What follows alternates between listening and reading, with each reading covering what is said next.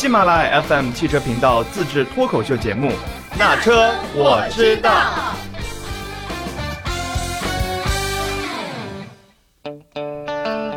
Hello，大家好，欢迎收听《那车我知道》。过年期间上的节目，咱们就轻松一下。嗯，这一期的节目呢，邀请到了嘉宾是小党老师。大家过年好！这个说到新春，我一定要给大家拜年啊！虽然我们在录这期节目的时候还有两天过年，但是我一定要跟大家说过年好。然后把小党老师邀请过来之后呢，大家就知道了，老啊，小党老师是来填坑的。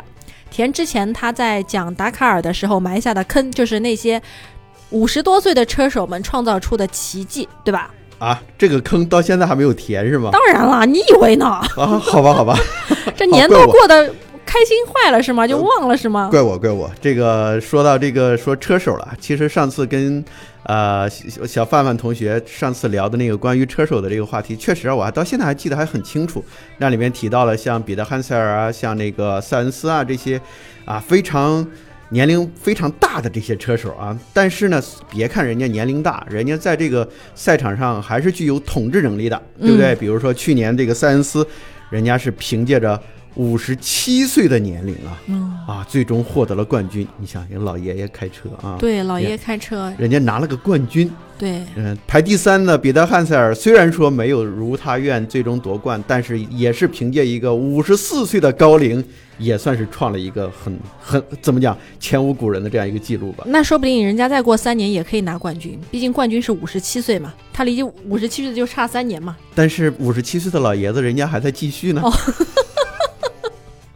就老大我还没走呢，哎，就没你之后啥事儿了是吗？说的就是，嗯嗯嗯，这些赛事它是没有年龄限制的吗？啊，对于车手的这个年龄限制上面，从来没有一个叫做明文规定。比如说，我要参加什么赛事，一定要限制你的这个呃年龄上限，这个是不人道的，啊、是吗？不人性的，应该讲不人性化，是吧？啊，因为你想啊，任何一个行业，这个可以这么讲，年龄越大，就是说明你的从业的这个经历是越丰富。嗯嗯那最终得到的这样一个结论就是，你的经验会比别人更丰富一些。嗯，那尤其是在技术活的种类，对不对？嗯比如说像我们平时我们老百姓日常能接触到，比如说医生啊，然后科学家呀，你会发现都是年龄越大，反而在这个行业它是具有这种更难以取代的这样一个地位。嗯。当然说车手了，车手虽然说是一个对体力要求非常高的，对着年龄就其实是有有有这种苛刻要求的，嗯。但是也会发现年龄越大呢，他的整个的经验嗯。也是越丰富，然后驾驶上面也会是技术，也可以讲就是炉火纯青更进一步吧，对吧？嗯，那不是对年纪轻的人来说就是比较不公平吗？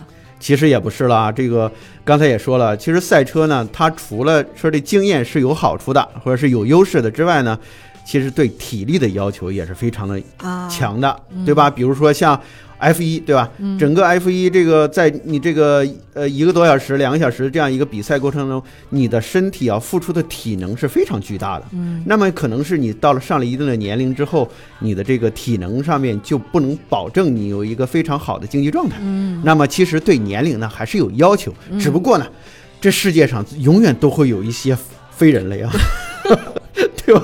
你不能用常理去要求他，那最终人家哎就是战胜了年龄的限制，那你也没办法，对不对？？对。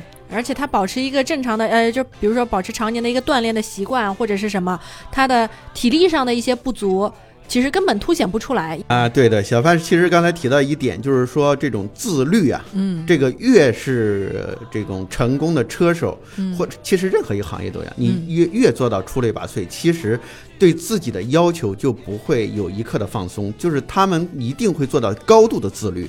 比如说这些车手，那首先体重嗯啊，你最起码不能太胖了吧？嗯，你想啊。卡住了不认识？对呀、你想啊，同样是一辆赛车，那么你体重比人家沉个二十公斤，你起步就比人家慢，对配对，重太重。你无形当中就比别人家的这个那个车机要重一些，那你整个在圈数啊，在什么上面，你都会要比人家劣势。所以说体重最起码要限制。另外一个就是平时的这种要靠一些锻炼来加强你的心肺功能，嗯啊，这是一定要需要的。嗯嗯，所以那现在就等于这些赛事，包括 F 一，包括达喀尔，包括什么勒芒这些，它都是没有年龄限制的。对，其实都是没有所谓的明文限制嗯啊。但是呢，呃，这个由于这个比赛的不同啊，嗯其实，在能呈现出来这种年龄化的怎么讲，一个黄金年龄段儿，其实还是比较明显的。比如说刚才我们提到达喀尔，达喀尔这项比赛呢，可能更多的是需求的，呃，更多需求是经验。嗯啊，比如说在达喀尔当中，呃，大家也知道，其实每年的呃这些参赛的车手，其实完赛率啊、并不是特别高啊，不像是什么那种场地赛，可能比如说达到百分之九十以上的这样完赛率。其实达喀尔比赛下来，你真的能全程下来。嗯，能最终完赛，其实就是一种胜利了。嗯那么这种完赛呢，其实更多的是靠经验。嗯那这个时候呢，靠你的冲劲儿啊，靠你的这种体能啊，其实显得更加的呃次要一些。嗯所以说，为什么这些啊老车手们能够在这个舞台上依然占据着这个车手当中的一个非常顶尖的这样一个地位？嗯，这就是因为这项比赛，它对经验的要求比对体力的要求更高。更看嗯、啊更看重，对的。所以它反对，反而呢，像这种像 F 一啊，嗯像摩托 GP 啊、这种，呃，高度对抗，就是全程是要高度集中精力的这种比赛呢，它对年龄的，呃，也不叫限制吧，其实它就是对体能的要求会更高，嗯。对你的身体的承受的能力的这个是呃这个上限要求是会会会更高，嗯嗯。嗯所以说，在这些两项比赛当中，能体现出来这车手的年龄的黄金年龄段，嗯。就会比像达喀尔这种比赛，它的要轻一些，要低一些。嗯，但是其实如果论观赏性而言的话，那应该就是对抗性高一些的会更具观赏性那是肯定的啊、其实要从观赏性来讲，嗯，大家其实所知道的，呃，世界上几大这种赛车的这种啊、名字啊，比如说 F 一，这是最最知名的，，WRC 是世界拉力锦标赛，哎，摩托车类摩托车类的就是摩托 GP 啊，这是摩托车的顶级赛事，还有像这个达喀尔比达喀尔拉力赛，还有像是二、嗯哎二十四小时勒芒那个耐力赛，嗯。其实这些比赛，如果说从纯粹的观赏性来讲，那肯定是像 F 一啊、像摩托 GP 啊这种，在一在这个嗯大概最多呀就两个小时的左右的这样一个场地赛，这样的观赏性是最强的。因为什么？因为无论你是坐在电视机前，还是坐在这个比赛的场地内，你都可以在这个时间段之内用。正常人的一种精力集中的这样一个水平，能够把这个一项比赛看完。反而像你刚才提的二十四小时勒芒耐力赛，我觉得从头至尾能看完二十四小时的，对吧？除非是对我的体力来说也是一种考验，是吗？对对对观众的这个体力也是一种考验，对不对？对，而且他有很多地方还看不到，比如说他跑到一些无人区什么，就这些路线，因为之前小党老师在上一期节目也介绍，他每个人路线不一样，啊。你也不可能每个地方都能 care 就 catch 到，就这种，对，嗯。那其实勒芒还好，勒芒是在一个这种赛车场里面，嗯。它相对来讲，比如说你还可以通过一些屏幕啊什么去看到这项比赛，嗯。但是就是你连续盯着屏幕从早到晚，一天、这个日出日落都来了一个循环了，你觉得你有精力一直在盯着看吗？对，对不可能的。对，啊，我有时候我我提出一些白痴的问题啊，就有时候我看 F 一的时候也是，就看他一圈一圈跑，就感觉要等到他有一个超车呀，或者是这种很难等，就跟看踢足球一样，就是你，比如我之前看足球不会看，只会看哎哪哪方进球了，但是你就会觉得等这个进球的瞬间很难熬，啊，然后哎哎熬不住了，出去倒一杯水的时候，哎进球了，就是错过只能看回放，对就找不到这种乐趣。对，嗯其实这个呢，要说是嗯、呃这种比赛的精彩程度啊，其实像 F 一这种已经是不错了。嗯啊、但是呢，从大多数的美国观众来讲，他们就觉得啊，像 F 一这种，你这个超个车那么难，对吧？大家一圈儿一圈儿就这么就就就跑圈儿。嗯。其实他们觉得这 F 一不好玩儿，嗯。他们更喜欢看他们美国当地独有的像纳斯卡、像印地这种、这种比赛。嗯。像尤其是像纳斯卡这种比赛，它是一个在椭圆形的跑这个跑道上面，嗯。一圈儿一圈儿大概几十台这个赛车一直在上面高速行驶，全程都是高速行驶，那里面碰撞、超车都会一直都会出现，嗯。所以说他们会觉得很开心，对，啊这个看着很刺激。对对对，他就觉得 F 一你们就如如果说大家水平都差不多，然后你一圈儿一圈儿，你这个第一可能从头就至尾就保持第一，他觉得好没劲。对但是相对于像这个 WRC 来这种比赛来讲，我觉得像 F 一这种比赛观赏程度已经是很好了。嗯那如果你要像去看 WRC 啊，像这个看这个这个这个这个达喀尔啊什么，嗯那就更没劲了，因为它很少出现很少出现超车，你知道吗？嗯因为什么呢？它不是同时发车，对。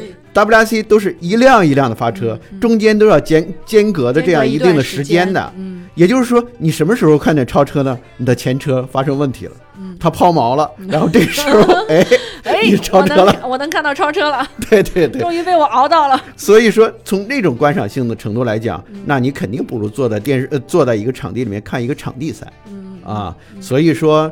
嗯，怎么讲？如果说大家更喜欢看的一看比赛的话，我相信啊，绝大多数还是更喜欢看像 F 一啊、嗯。像摩托 GP 啊这种在一个场地里不断的这样跑圈的比赛，嗯。因为你的经历也好，然后还有整个电视转播的经这个经历也好，大家这个点都在这儿。嗯。哎，那我那我再问一个问题啊，就比如说这些观赏性那么高的比赛，为什么还是没有几经类似于，比如说你现在去百度上搜世界呃最顶或者三大就是车赛，嗯。没有这些，只有比如说什么勒芒呀，或者达喀尔呀，或者是 F 一啊，类似于这种样子的。嗯为什么他们其实观赏性也没有高，但是没有那么高，嗯然后其实可以说整个比赛的过程也没有说那么的激烈，然后他还是能那么的，就地位还是那么遥，就是无无法撼动的。啊，其实这个很简单，就是呃，因为比赛呃赛车的形式嘛，只有那么几种。那刚才你提到拉力赛，嗯然后 F 一是属于方程式赛车比赛，嗯嗯然后还有一种就是呃这个这个耐力赛。嗯其实刚才你提到的，不论是勒芒、达喀尔还是 F 一、嗯其实都是在这种赛车类型当中最顶尖的的啊、嗯最顶尖的存在。那么他们定义为是几大这个世界上最、最就叫做几大赛事，嗯。这它一定是在在这里面的，因为它是这个类型比赛的顶尖顶尖位置。对对对，嗯。所以说呢，这个呃，刚才还还落落下一个就是摩托 GP，啊，摩托 GP 其实也是号称这个，也不叫号称了，它其实就是摩托车嗯。赛事当中的最顶尖的这样一个存在。嗯。嗯，那嗯。因为之前那个小党老师也说过，这些车手就是年纪，比如五十多岁，他还在参赛，那不就是，嗯，怎么说呢？就是说，那是不是说这些参加赛事的这些水平，其实他每年每年都变化不了？那不就是很没意思吗？就对很多一些新手来说，他就上升空间少呀，只能可能熬到老爷子可能要六十了、七十了，哎呦，有可能才有我这个崭露头角的一个一个机会呢。那其实我你你你所想要表达的意思我懂啊，嗯就是说那都是这些人一直占据了这么长时间，对啊吧？你看对啊对啊你从你二十几岁你开到五十几多岁三十多开年一直是你开，你你不给年轻点儿人点儿这个位置吗或者说你对于这种观众来讲，不是有一个审美疲劳吗？年年都是你们几个。但是呢，其实并不是这样为什么说现在赛车比赛有这么多人去关注，嗯还有越来越多的车迷去喜欢？其实最主要的就是每年都在变化。赛程变化吗。一不一个是赛程，嗯一个是赛例，然后是其实赛事规则，包括赛车也都在发生变化。嗯可能你看到最变化最少就是人，对，嗯，那其实这些除了人之外，其实变化非常多。嗯那么也就意味着每年的虽然说这些车手可能不会变啊，但是他们的那、名次。然后整个的排位排位什么的都是发会发生变化，嗯。为什么呢？就是因为可能是规则上变了，然后你所驾驶的这个车辆也发生了变化。那么，比如说去年的车和今年车，大家在这个整个在这个赛赛车化改装的时候，然后投入的都不一样。嗯。啊，你投了一个亿，我投十个亿，啊，对你这你很明显你的你的你可能你在这个提升上面就要比人家要高一些。那么去年你得第二，我通过十个亿的这样一个投资，我打造了一个世界上最最厉害的赛车，那么你今年拿第一了，那这很有可能啊。他年龄没有限制，那他投入的那个比例也没有限制嘛？啊、其实这个限制呢，他不会说对你呃这个花多少钱去进行限制，他他只是会对一些技术指标进行限制，比如说发动机啊，那么大家用的排量肯定都是一样的。嗯那么至于你这个排量这个限定情况下，你能能够压榨出多大的多大的马力，嗯啊，对不起，那就看你能力了。嗯啊，那那那你看这个水平就出现了。那一些小小车队，那购买他们只能一些发动机，比如说只能去购买。嗯那我买来的发动机，比如说同样是奔驰，嗯那奔驰除了自己参赛之外，它也会做一些这个引擎的这个供应商。那有很多车队是找奔驰来买。嗯那你觉得奔驰给自己用的发动机和给别人的发动机会是一样吗？我我不敢说，啊，大家觉得呢？问号，三个问号，你觉得会是一样吗？哎，可以在底下留言，你觉得是一样吗？是吧？对不对？所以说这种事情怎么讲呢？就是给你的发动机名义上一样，那么你大家对这个发动机进行一些后续的压榨的水平也是不一样的，嗯，对不对？对工程师的水平高低也是不一样的，你的整个的实验室的这个水平也是不一样的，那么进而就就就促成了这个车队与车队之间、赛车与赛车之间的这个能力的不一样，再加上你再拥有一个水平相对高的车手，那冠军是自然而然的事情，嗯，对不对？对。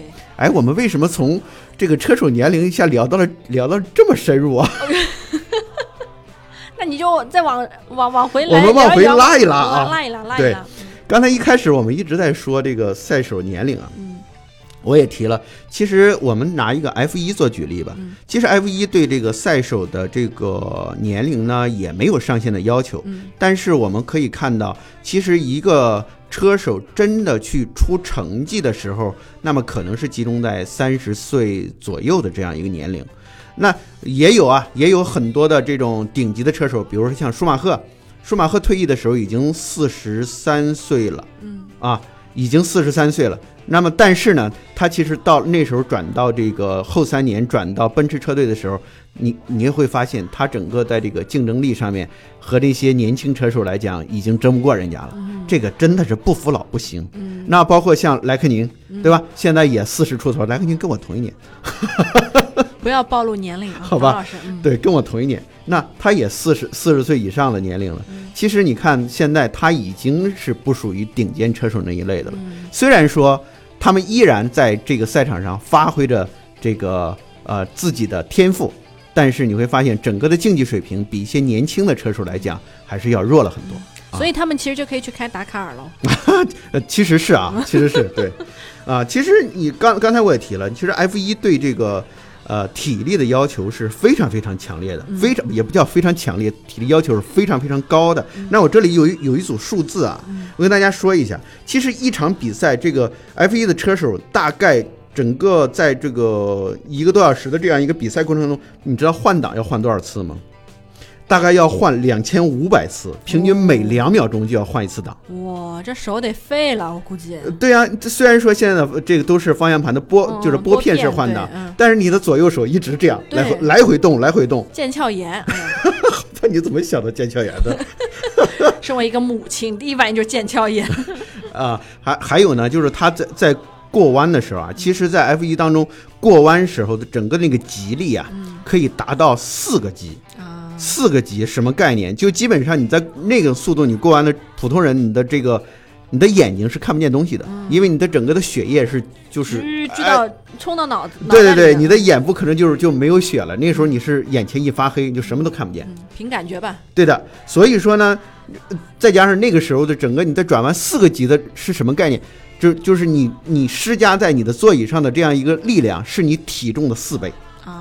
啊，其实人是那个时候要承受着很大很大的这个来自于外力的这样一个压力的。那你没一个好身体怎么能行？对你想想年龄大了怎么受得了对啊？对，所以说呢，就是这这些简单的数据来讲，就已经就是说你比如说超过四十四十几岁，你整个的经济水平肯定是下滑的，嗯，这是毋庸置疑的，对不对？啊，当然了，刚才也说了，世界上总会有一些这些非人类的存在，比如说是谁？比如说。这个在是呃，应该说是我，当然这个只能从一些纪录片上能看到，就是当年的阿根廷的一个车手叫做方吉奥，啊，对这个车手呢，他其实他最后一次获得这个总冠军是在哪一年？是在一九五七年。啊但是那个时候他的年龄啊，已经达到了将近四十七岁了。啊，在 F 一里面，F 一，嗯哎，你想想，作为一个将近四十七岁的人将近五十岁的人，啊，对对对，好吧，你将近四十七岁的人，你我好严谨啊。对啊、在这个年龄段能获得 F 一的这样一个世界冠军，就说明这个人真的是一个非人类，你知道吧？对，在那个呃某些什么知乎穿越谁是穿越过来的人里面，他们可能会出现这些人的名字，是吧？对的，但当然了，这还不算最大啊。嗯其实最年长的分站冠军是谁呢？呃，这个车手说实话，大家肯定都没有听过，他叫做卢吉法基奥里，是一个意大利人。嗯他在一九五一年获得分站冠军，那个时候他已经是五十三岁了。哇，哎，会不会其实就是那段时间也也有可能，比如说嗯，没有那么多人参赛，呃，对，一这当然这个是就是有有有历史背景在那儿的。对对对，嗯我们虽然说我们也四十四十岁哦，不是我啊，不是不包括你，对，不，我才二十呢。我啊，这个四十岁年龄，现在去说这些车手的时候，其实那也已经是史前的存在了，嗯，对吧？对对，因为你从来没有见过这些人啊，你也你只能是知道他们的故事。嗯那其实对他们来讲呢，这对那段赛车历史来讲呢，说实话，我们也不是特别的清楚。但是，嗯，但是我想啊，就是可应该说和现在的这个 F 1的比赛，应该还是有很大的差别的。对，可能那个时候这个赛车也没那么快，嗯然后整个的产生的激励也没有那么大。哎，嗯。所以说对年龄的要求呢，可能也也没有像在没有像现在那么那么苛刻啊苛苛刻嗯对对对。所以说，通过近十五年的这样一个 F 一的这个每年年龄最大车手这样一个列表去看呀，其实这些年当中，也就是二零一二年的时候，当时是舒马赫在。二零一二年时候是舒马赫，那时候是四十三岁，嗯。是排名在所有 F 一车手当中的这个最年老的这样一个一个位置。后来呢，这个舒马赫退役之后呢，很快就到了莱克宁。嗯，对，莱克宁现在是刚过了四十岁的这样一个年龄、嗯啊。当然，他能够在 F 一能够再开几年下去呢？说实话，我们每年都在讨论他是不是该退役了，每年都在讨论啊。但是人家就是一不停的在刷新自己的记录，是吗？啊 对年龄记录，年龄记录。他说我也不想刷新，但是自然而然就刷新。其实近十五年来看，其实呃每年的 F 一赛车手大概平均也就是呃也就是最大的年龄也就是在三十六岁、三十七岁左右嗯啊。再再年龄再大一点，可能你的身体状态真就不行了。这里面我要再插一句啊啊，摩托 GP 里面有一个叫做号绰号叫小飞侠的，啊，叫罗西。当然了，他以前叫做小飞侠，现在叫做嗯老飞侠是吧？是吗？好吧，他的还有一个绰号叫猴娃，对，因为他长得确实很像孙悟空，你知道吗？说起来，罗西呢，哎，这个他他确实一个非常天才的这样一个选手。其实他从一九九六年嗯就已经参加这个呃摩托车的赛事了，当时是在 GP 二五的这样一个组别。那个时候，呃，他参加之后呢，然后到了这个现现在，你算一下已多已经有多少年了？九六年到现在快三十年了，你咋算的？九六零六 对，九六零六一六。一六二六嘛，不是就是三十嘛呃，，今年才二一年，好不那好？快三十。好吧嗯，到到现在已经二十五年了，对不对对对，四二十五入三十。对呀、这个这个赛车手已经二十五年的这样一个比赛的这样一个时长了。嗯哎，说起罗西了，我刚刚参加工作的时候，那个时候摩托 GP 到上海来比赛，嗯，我还跟看见了是吗？不是看见了，我跟罗西还拍合影了，哇塞，照片呢？照片忘了带了。当然，音频节目怎么看照片？找找一找，我们可以在下面可以贴上照片呃。是吗？是是是，你也找出来哈。啊，那个时候那个时候罗西就很瘦，他到现在依然很瘦。嗯然后那个时候我就很胖，到现在你瘦了瘦了 瘦了，我也 P 瘦点 P 瘦点。对呀、你想想，罗西一个在一个竞争非常激烈的摩托 GP 的这样一个赛事里面，也有将近二十几年的这样一个比赛的这样一个、嗯呃时间，嗯，可以说已经是非常非常难得了非常非常难得了。对对对。关于这个年龄的事情，反正怎么讲呢？嗯、像 WRC 呢，说实话，我曾经去查过，说是在 WRC 历史上最年老的这个车手是谁。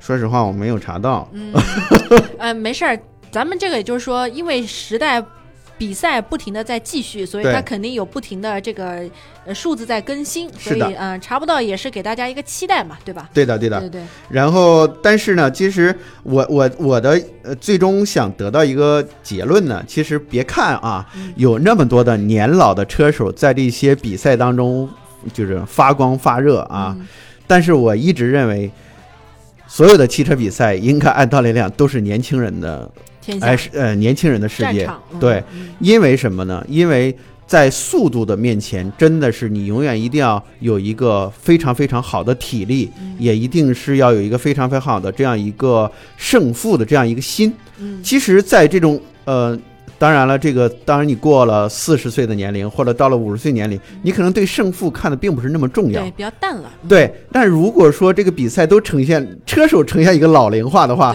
我觉得这个这个赛事也会变得一些老气横秋的样子。对对对，嗯而且大家都云云淡风轻了，觉得哎呦没事儿，速度不用第一，咱们就参与为主嘛，就这种感觉，这比赛也就可能失去了它最初的一个本质的。对的，对的。嗯所以说，我认为这个比赛呢，永远都应该是年轻人的天下，对吧？嗯比如说，像我们当初还见，我还看过维斯塔潘，就是这个车手的一个这些比赛，而现在他的儿子已经站到了 F1 赛车场。嗯当然了，还有就是当初我是迈克尔舒马赫的铁杆车迷，那么现在他的儿子，他的大儿子。也即将踏入到 F1 的赛场，这个小小舒马赫究竟能不能完全取代于这个取代掉他爸爸当年在这个 F 一当中的这样一个地位，我们还必须要去看他以后的成绩，对不对？对？对，其实，在任何的比赛当中，你是长得帅是次要的，完全都要拿成绩说话，这可能是男孩子的角度，啊，女孩子长得帅，耶，可以了就。好吧？大家再见。我那个那个节目最后就是我们，我突然是刚刚在聊的时候，我就想到，就是咱们现在的这些嗯车市的比赛都是有人在的，就是随着之后的什么智联网啊，包括无人汽车的一个出现，是不是以后也会出现一个类似于无人驾驶的一个车市的比赛？那是不是就更刺激了？呃，小党说：“哎，这下期咱们再聊哈。反正如果出现了无人无人驾驶赛车的比赛的话，那我还不如回去打游戏。游戏至少还操控在自己手里 是吗？对对对。那这样全世界的人都可以来参赛了。对啊，我为什么要做？我为什么要花钱去看一个别人用遥控器来比赛的东西呢？啊，那现在无人驾驶也有很多不一定是用遥控器嘛，就是造出设定程序也算是遥控嘛？啊好吧，啊好，现在这一期也被普及了啊，咱们这一期就愉快的结束了，然后小党就回去打游戏了。好吧，好吧那就大家再见，我们下期再见了、啊。你不再埋个坑吗？还埋坑啊？啊，那么下期还继续聊比赛。如果大家是喜欢比赛的话，那我们下期会展开去聊一聊这个其他的比赛。至于是什么呢？等我回去研究一下。都都给我们留言互动话题，就是大家想还想知道了解哪方面的，或者还想跟小党老师聊一些什么的，都可以来留言啊。我们下一期等小党老师继续给我们来填坑。好，这一期的节目就到，我差点说这一期的比赛就到这儿了，好吧，大家再见，拜拜拜。